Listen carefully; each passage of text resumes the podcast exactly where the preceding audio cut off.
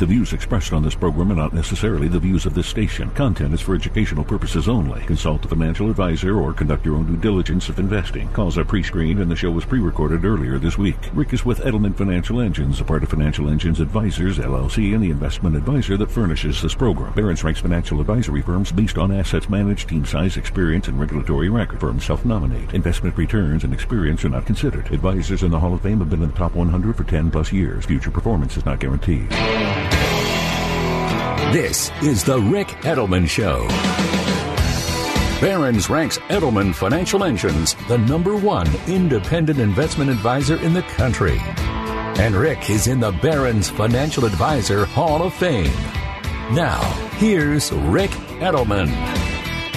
Welcome to the Ric Edelman Show. A very happy weekend to you. Boy, I hate it when I'm right. Last summer, in our special report that we wrote on COVID 19 and the impact on the economy and your personal finances, I warned you that due to the massive government stimulus that had already been done and which was still to be forthcoming, we were going to see ultimately very substantial tax increases as we are all forced to pay for the massive trillions of dollars of stimulus that the government is providing to get us through this crisis.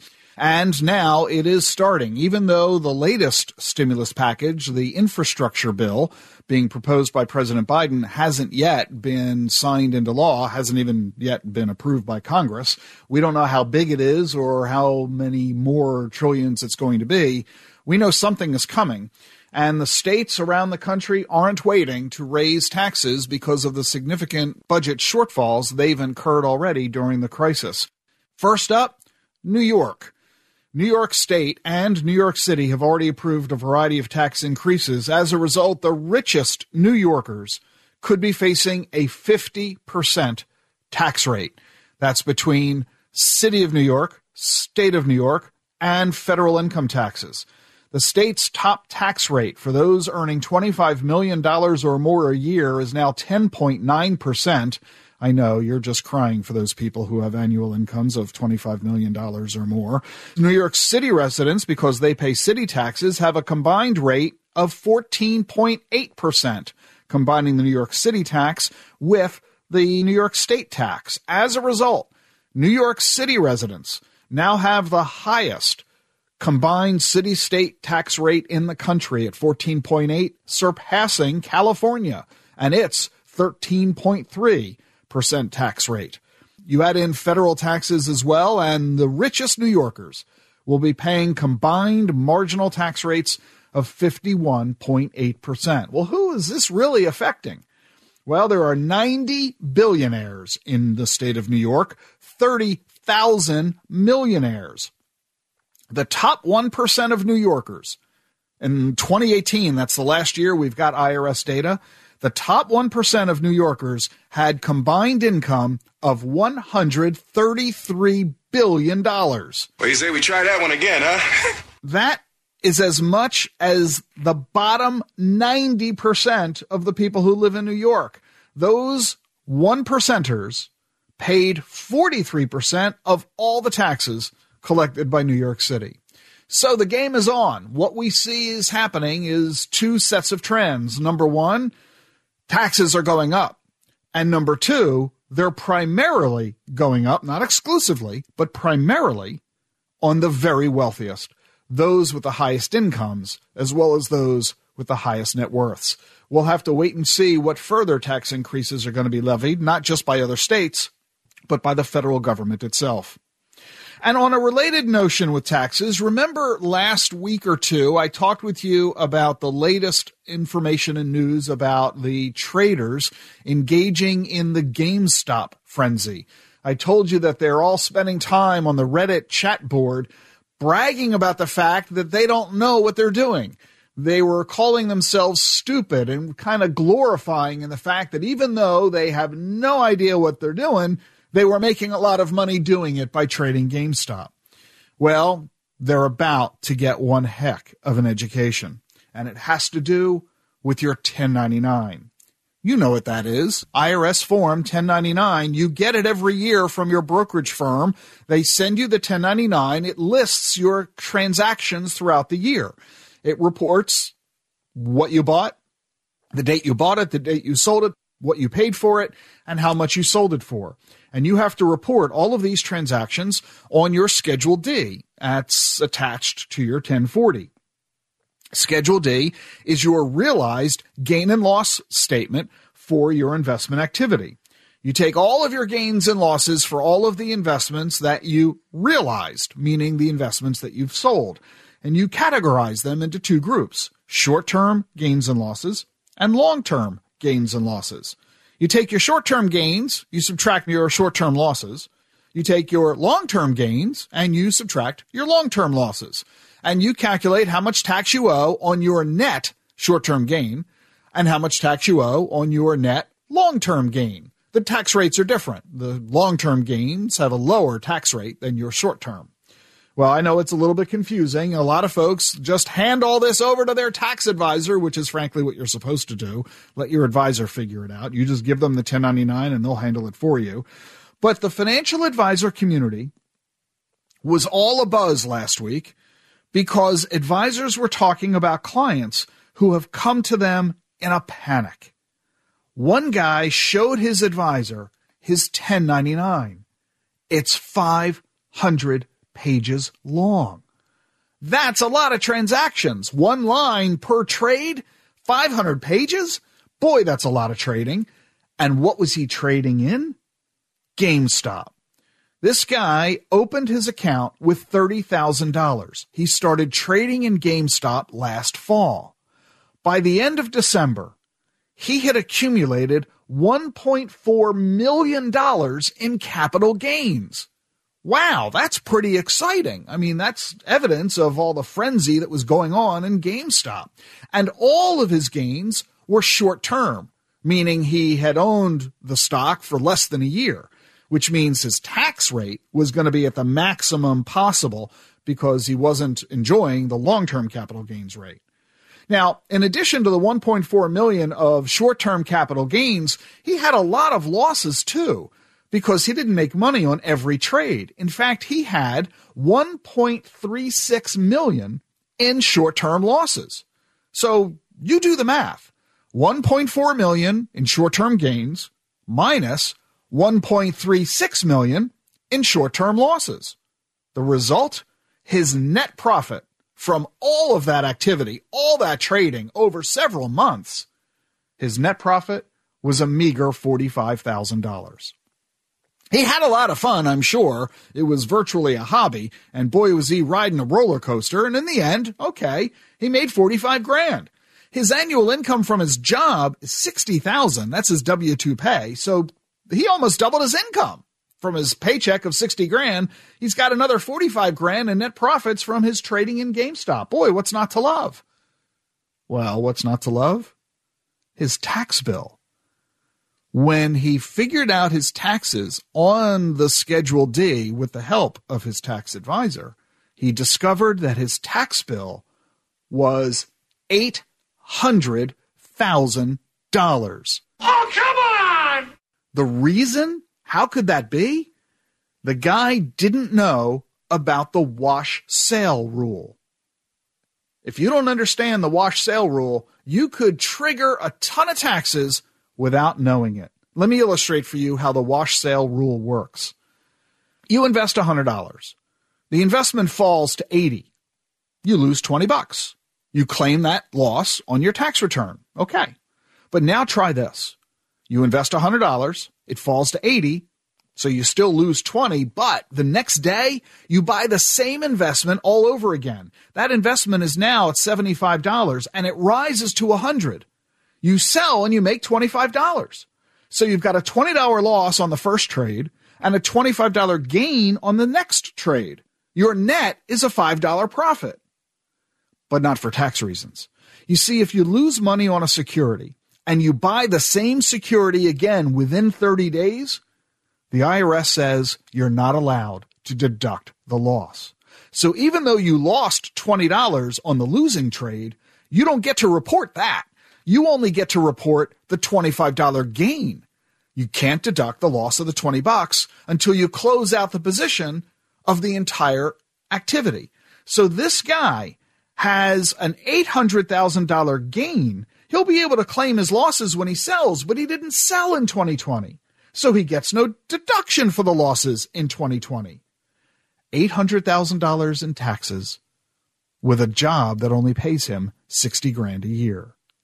This is what happens when you engage in investment activity without knowing what you're doing.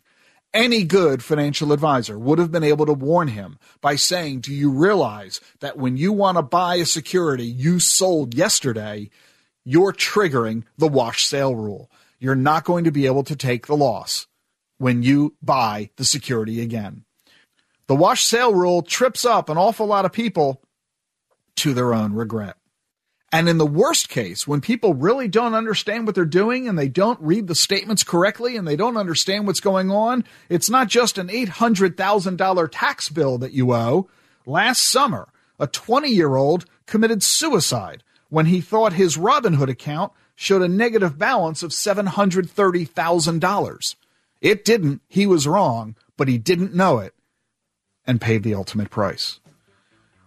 Let's make sure that you know what you're doing when it comes to investing so that bad things, tragic things, don't end up happening to you. I'm Ric Edelman. You're listening to The Truth About Money. 888 Plan Ric, ricedelman.com.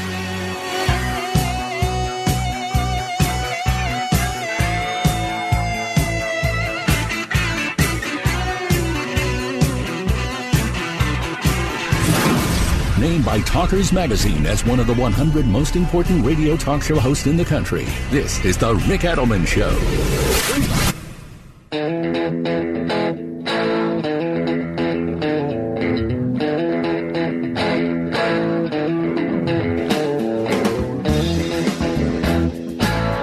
Welcome back to the Ric Edelman Show. Well, we just talked about what happens when you don't know what you're doing in the world of personal finance. So, how financially literate are you?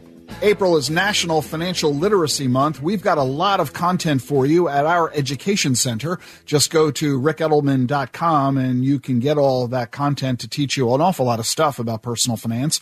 Meanwhile, there's a survey done of the most financially literate states. Number one in the country, Virginia is the most financially literate state. Among the next top 10, Utah, Colorado, New Hampshire, New Jersey, Maine, Minnesota, Iowa, Washington, and North Carolina. Those are the top 10 most financially literate states. And the most financially illiterate? Coming in at number 42, Rhode Island. Next, the District of Columbia, West Virginia, Oklahoma, South Dakota, New Mexico, Mississippi, Arkansas, Louisiana, and the least financially literate state in the country, Alaska. So let's see how financially literate you personally are. This will be particularly apropos if you are near retirement. Mass Mutual recently quizzed Americans ages 55 to 65, gave them 12 true or false questions. 35% flunked, 18% got a D, only 3% were able to answer all 12 perfectly correctly. Here are the 12 true or false questions about Social Security. Let's see how you do. Count up how many of these you get right. Number one, if I take Social Security benefits before my full retirement age, my benefits will be reduced for early filing. True or false? It's true. Number two, if I'm receiving benefits before my full retirement age and I continue to work, my Social Security benefits might be reduced based on how much I make. True or false? True. Number three, once I start collecting Social Security, my benefits will never change. True or false? False. Number four, if I have a spouse, he or she can receive benefits from my record even if he or she has no actual individual earnings history. True or false? The answer is true. Number five, if I have a spouse and he or she passes away, I'll receive both my full Social Security benefit and my deceased spouse's full Social Security benefit. True or false? It's false. Number six, The money that comes out of my paycheck for Social Security goes into a specific account for me and remains there earning interest until I begin to receive Social Security benefits. True or false? False. Number seven. Under current Social Security law, full retirement age is 65, no matter when you were born. True or false? False. Number eight. As a divorced person, I might be able to collect Social Security benefits based on my ex spouse's earnings history. True or false? True. Number nine. Under current law, Social Security benefits could be reduced for everyone in 2035. True or false? True. Number 10. If I file for retirement benefits and have dependent children age 18 or younger, they may also qualify for Social Security benefits. True or false? True. Number 11. If I delay taking Social Security benefits past the age of 70, I will continue to get delayed retirement credit increases every year that I wait. True or false? False. And number 12. I must be a U.S. citizen to collect Social Security retirement benefits. True or false? The answer is false. So how did you do? If you pass that test, if you got all 12 of those questions correct, you're among 3% of American pre-retirees. And you're also probably qualified to host your own personal finance radio show. Do you have a question for me? Just record your voice on your smartphone, send it to me via askric at ricedelman.com. I got an email from Mike. Let's listen in. Hi, Ric. This is Mike from New York. You've mentioned recently that uh, when it comes to elections, that whether Democrats or Republicans win, that it really shouldn't affect your investment strategy, as the country seems to do about the same either way. But you've also recently uh, said that uh, the country is no longer you know, really a representative republic, and that it's now more run by the corporations. So my question for you is, when investing in your stocks, uh, wouldn't it make more sense to lean heavier toward the S&P 500 since those are the 500 companies that have the advantage of controlling the government and affecting policy and tax dollars to their advantage. That's my question. Thanks, Ric. Well, that's an interesting thought, Mike. Thanks for uh, the observation. I'm not sure I would make that leap. Uh, and the simple reason is that from a public policy perspective, for example, tax law, regulation, and so on, what benefits big companies generally also equally benefits little companies. Now, you could argue that some big companies could engage in antitrust activities that if they have the influence and power, they can, you know, put pressure on the little guy and make it harder for smaller businesses to succeed. But that, I think, is the aberration. I think that's a, an uncommon scenario. Generally, tax law that favors a big company will equally benefit a small company. Uh, the R&D tax credits, for example, that might be provided uh, would benefit a small company as much as a big one. Uh, so I'm not sure that the ability of big companies to have greater influence will necessarily translate for those companies having greater growth in their stock prices.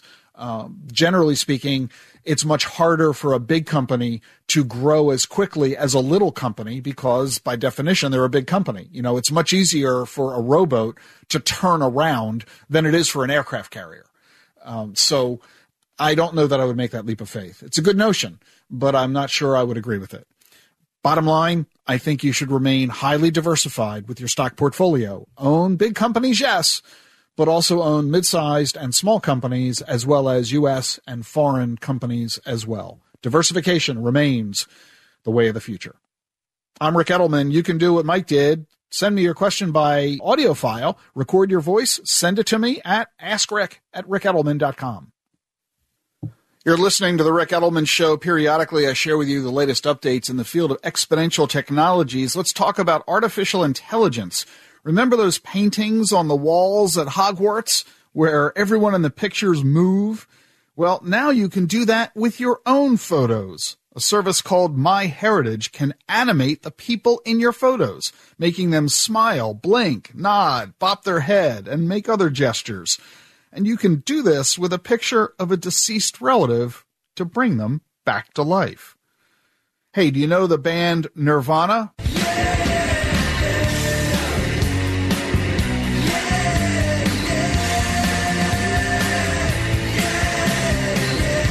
now I remember why I'm not a Nirvana fan. But anyway, that's beside the point. Check out this song called Drowned in the Sun, written by not Nirvana, but artificial intelligence meant to sound like Nirvana.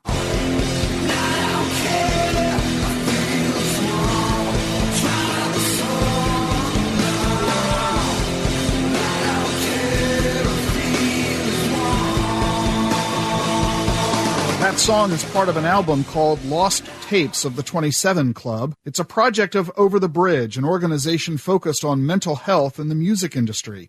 Kurt Cobain of Nirvana died by suicide in 1994. The organization created an album of AI created songs of musicians who all died by overdose, suicide, or other means by age 27, including Jimi Hendrix, Jim Morrison, and Amy Winehouse. The project is meant to raise awareness around mental health, particularly for those in the music industry.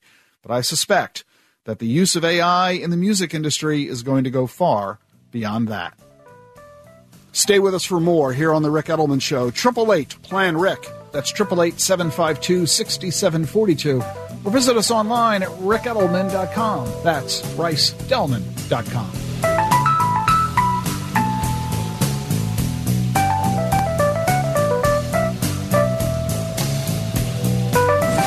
More with the author of the New York Times bestseller, The Truth About Money, coming up on The Ric Edelman Show.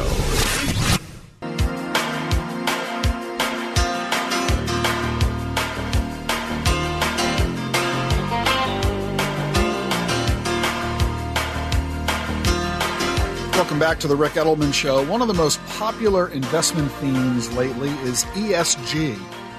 That stands for environmental, social, and governance. This is a notion of investing with impact, investing in a manner that is consistent with your moral and ethical views. So, do you want to invest in companies that are doing good for the environment, that are socially responsible, and which have good governance rules in place to protect shareholders and broader stakeholders, such as employees and vendors and customers? So, this is now a filtering mechanism where money managers are evaluating publicly traded stocks based on how they score on a rating system based on ESG, environmental, social, and governance. Well, it's complicated, and the SEC is starting to get concerned. In fact, they've recently announced that they are investigating investment advisors that are offering ESG investment options. They're looking to weed out misconduct involving the sales practices and the products themselves. There are a wide variety of sales pitches being offered by brokerage firms, investment advisors, the mutual fund companies themselves that are manufacturing the mutual funds and ETFs that invest in accordance with ESG. You might have heard them market themselves as socially responsible investing, sustainable, green, ethical, impact, or good governance. None of these terms are defined in the Investment Advisors Act of 1940, or the Investment Company Act of 1940, or any SEC rules adopted since then. And so the SEC has issued an investor alert warning that there is no SEC regulation governing the use of ESG as an investment strategy. Some mutual funds and ETFs screen out companies that have negative characteristics. For example, tobacco stocks wouldn't really qualify, would they, under an ethical category? On the other hand, some mutual funds are screening in companies for their positive characteristics, such as companies that have a zero footprint uh, regarding carbon emissions. Some focus on a subset of ESG themes. They focus on companies that are sustainable, others focusing on climate, others that are focusing on faith based investing. So while tobacco stocks wouldn't really do well on the health score, they could actually do really well on the governance score. So depending on what your filter is would determine whether a company gets filtered out or filtered in. The increasing number of products and services, the lack of standardized and precise definitions, all poses risks to investors, says the SEC. For example, the variability and the imprecision of definitions can create confusion. So the SEC is warning firms, not just you, the investor, they're warning the investment advisors that it has seen potentially misleading statements being made about ESG. The SEC sees inconsistent disclosures and inconsistent portfolio management practices that don't match the client disclosures, meaning the firms are telling you one thing and then doing something else. The SEC says some advisors aren't implementing clients' negative screens. For example, a client might call their advisor saying, I don't want to own any companies that sell alcohol, tobacco, or firearms. And the advisor says, okay, we'll exclude those securities. But then the advisor doesn't really do it. They don't have a system in place to honor the request. And the client doesn't know that. The SEC says some advisors are using marketing materials for ESG funds that don't disclose they're being compensated by the funds to do it. In other words, if your advisor is telling you to buy an ESG fund, is your advisor also telling you that they're being paid to say that? And some advisors are bragging that they've made substantial contributions to the development of ESG products when in fact they didn't have anything to do with it at all. So the SEC is warning firms to be compliant, and they're warning investors to be careful. Hey, let me shift over to the world of college planning. We know the drill with student loans. 45 million Americans owe $1.7 trillion in student loan debt, the fastest growing category of student loan borrowers over the past decade people over the age of 50. Yeah, the number of people over the age of 50 who have student loans has risen 80% over the past two decades. So I want to ask a simple question. Why, if you're 50 plus, do you have a student loan out? Well, there are only two reasons. One, you borrow the money for yourself. Now, it's not uncommon at all for people in their 40s and 50s to seek career changes or to want to advance their careers by getting a master's degree. Well, you've got to ask yourself a question What is the ROI? What's the return on that investment? If it's going to take you two years to get a master's degree and it's going to cost you $150,000 to do it, which is, by the way, the average cost of an MBA, how many more years are you going to be working in your career and how much extra income are you going to earn by virtue of having the MBA? What job promotion are you going to be able to secure? And what additional salary are you going to get? And for how long are you going to keep getting it, meaning how long till you retire, to justify the $150,000 cost of getting the degree in the first place? So if you're borrowing for yourself in your 40s or 50s, you've got to ask yourself if it's truly worthwhile. And if you didn't borrow the money for yourself, that means you co signed a student loan on behalf of your kids or grandkids. This is very, very common, as very often teenagers and those in their 20s can't qualify for student loans. They need to get someone with a better credit record to co sign the loan for them. Well, if they don't repay the loan because you've co signed it, you're legally responsible for it, and the lender the creditor is going to come after you. So, simple question. If you're contemplating signing a student loan document on behalf of somebody else, kids or grandkids, got a simple question for you. Can you afford to repay that loan? Or would it jeopardize your own financial security? You've got to make sure you're capturing this whole conversation in the broader context of your complete financial plan. Otherwise, what would seem to possibly make a lot of sense or be a relatively benign decision could have a huge adverse impact for you that you'll suffer with as you approach retirement. And on a related note to the college issue, I'm sure you've heard of fintech. That's short for financial technology, and there's lots of fintech out there that you play with every day. Have you heard of EdTech, education technology? Well, you might not be familiar with the phrase EdTech, and if so, you might not be aware of a company called Chegg.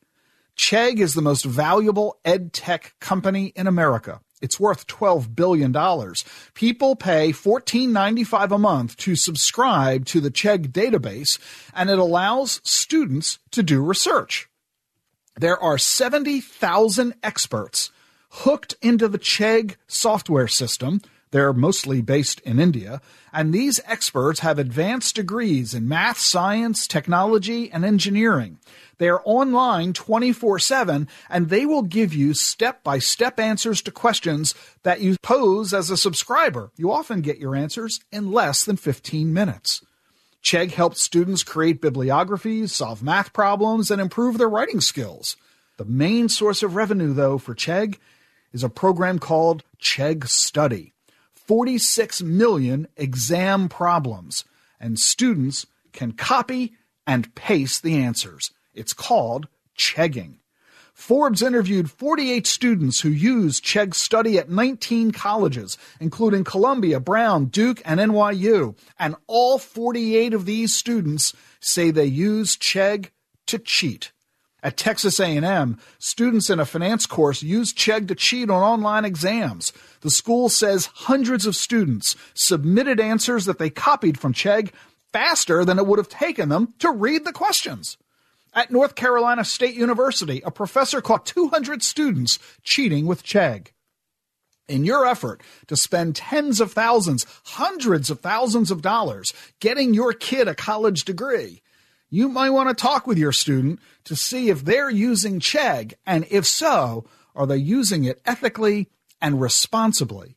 The goal isn't getting a degree. The goal is getting the knowledge that is evidenced by the degree so that you have the ability not only to get hired, but to keep the job that you've been hired to do and build on your career.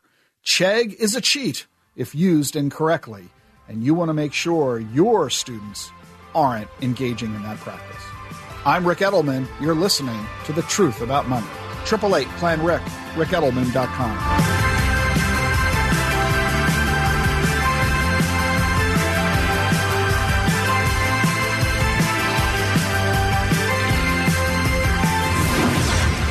free articles on personal finance, sign up for Ric's email update at ricedelman.com.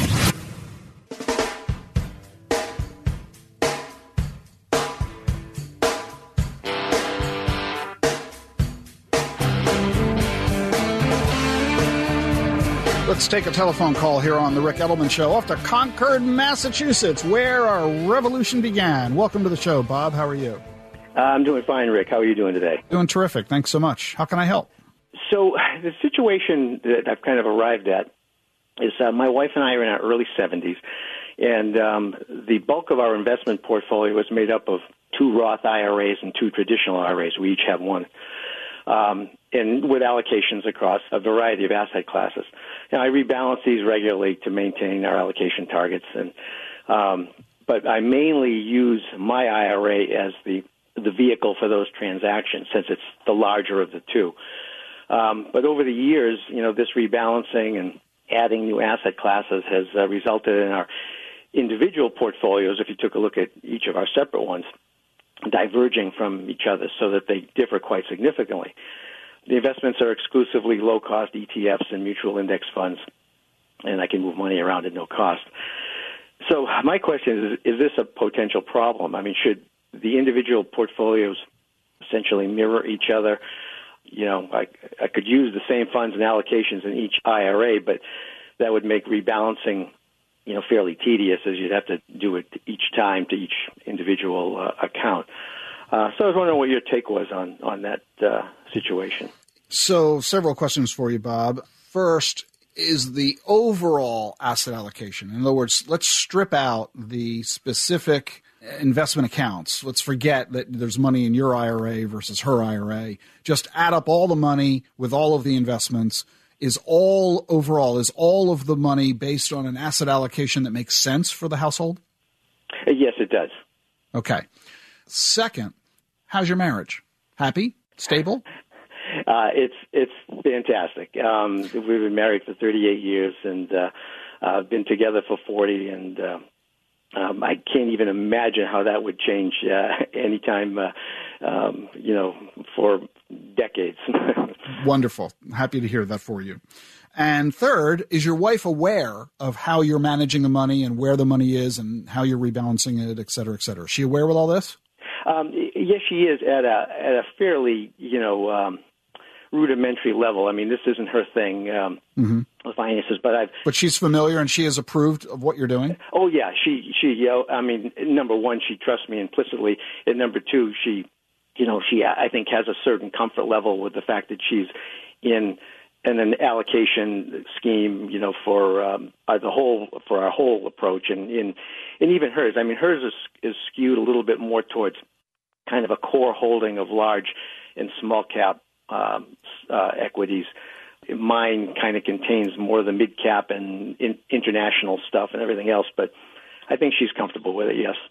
So, aside from my wanting to talk to her to get her to tell me herself that she is knowledgeable, aware, and satisfied with what you're doing, I'm going to take you at your word that the answer to those three questions are yes. Then, no, there's no problem. Keep doing what you're doing. All right. Well, that's uh, that's good. I just uh, I I didn't think it'd be a problem since we're going to each end up with you know whoever whoever goes first, the other one's going to end up with the whole thing anyway. So Exactly. Which I understand why you asked about how my marriage was. um, yes, because if there was a divorce uh, and there was a disparate amount of money in one account holding versus another, or a different level of risk in one account's holdings over another, then that could be an issue in the divorce settlement. Yes. But since you have a happy marriage, that's not a factor. I, like I say, I can't really imagine how that wouldn't continue to go the way it's been going. So, well, that's why I asked if she's knowledgeable and happy with what you're doing, because if not, that's how you end up in the divorce. So far, so good. Okay. Okay. All right. Well, thank you, Ric. I appreciate the uh, uh, the commentary on that. That helps me kind of put that to rest, and I'll just kind of keep doing what I'm doing then. Bob, I wish you and your wife the very best. Thank you very much. You too. That was Bob here on the Ric Edelman Show from Concord, Massachusetts. And uh, yeah, and I want to just emphasize something really important. The answer I gave Bob is unique to Bob and his wife, and for largely non economic factors, more marital factors than anything else. So do not necessarily take my advice to Bob as something that is applicable for you. You need to talk with your own financial advisor and evaluate what's going on not merely in the portfolio, but in your marital relationship as well. Time now for a visit from my wife, Jean Edelman, here on The Ric Edelman Show. Jean, co founder, of course, here at Edelman Financial Engines, with a degree in consumer economics and a specialty in nutrition, and an expert in macrobiotic cooking. Jean here with her weekly segment, everybody's favorite of the show. Jeannie. Hi, everybody. Always great to be here. Today, I thought I would talk about time Time is always a concept that has befuddled me. What is time? There are so many phrases that we use in our day. Do you have time? Looking back in time. Webster's dictionary says time is an ongoing sequence of events taking place. We have the past, the present, the future, and the basic unit of time is a second. Can we control time? No. Can we control what we do with our time? Hmm, sometimes. We tend to look back in time. I will share with you some looking back. Ric and I, we know each other 44 years. We've been married for 39, and our company is 36 years old. Those are a lot of memories, moments, and events. And all of these moments build up upon themselves to create a beautiful life. And so the pandemic, we feel like we lost a lot of time, but I think we gained a lot of time. We didn't have all the busyness. We didn't have all the business travel. We didn't have all the commuting. Hopefully, we found time for ourselves and we had time for our family and cooking and playing together. And I know we were doing Zoom calls and school online, but hopefully, we found good time for each other now that we're getting back to somewhat normal, I think it's important that we make the most of our time. Now that we understand what it's like to be without family and friends, let's cherish the new moments that we have together. I actually feel blessed because I got a chance to visit with my parents and got to see my brother and sister for the first time in over a year and a half. I found myself just sitting with them in silence with this big smile on my face. I was just soaking them up and just being with them, looking them deep in the eye, knowing how much we missed each other and how wonderful it was to be together. I didn't feel like I needed to fill the space with chatter. It was just joyful to be together. And so, time, it's something that we reflect upon, looking at the past, but being here now in this moment and cherishing this moment, that's what's important. And then also holding the memories of those that have gone before and the time that we had together. So, time, that's going to be my word for the week. T is for truth. I love this word truth. When we know and speak our personal truth and we don't waver, things go pretty smoothly. The I, I is for illuminate. We are all shining stars, and sharing our light every day is so important. It's impactful and it makes a difference. M is for meaningful. Don't waste the moments. Find meaningful work, find meaningful time with our family and friends. Let's not squander the moments. We have all experienced what it's like. Let's fill them with things that bring us joy and happiness. And E is for empathy. We are all one, and we are all on this one planet spinning in this universe. Have we not learned anything from the pandemic? Hopefully, we have learned that we're all equal and we have all shared difficult, difficult times.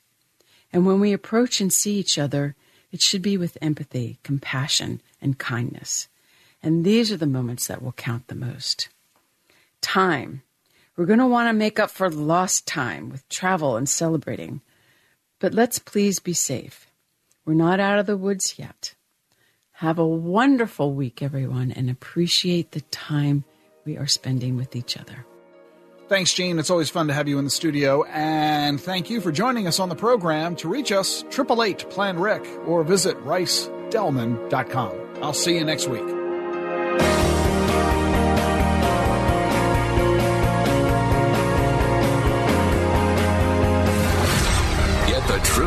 Money every weekend on The Ric Edelman Show.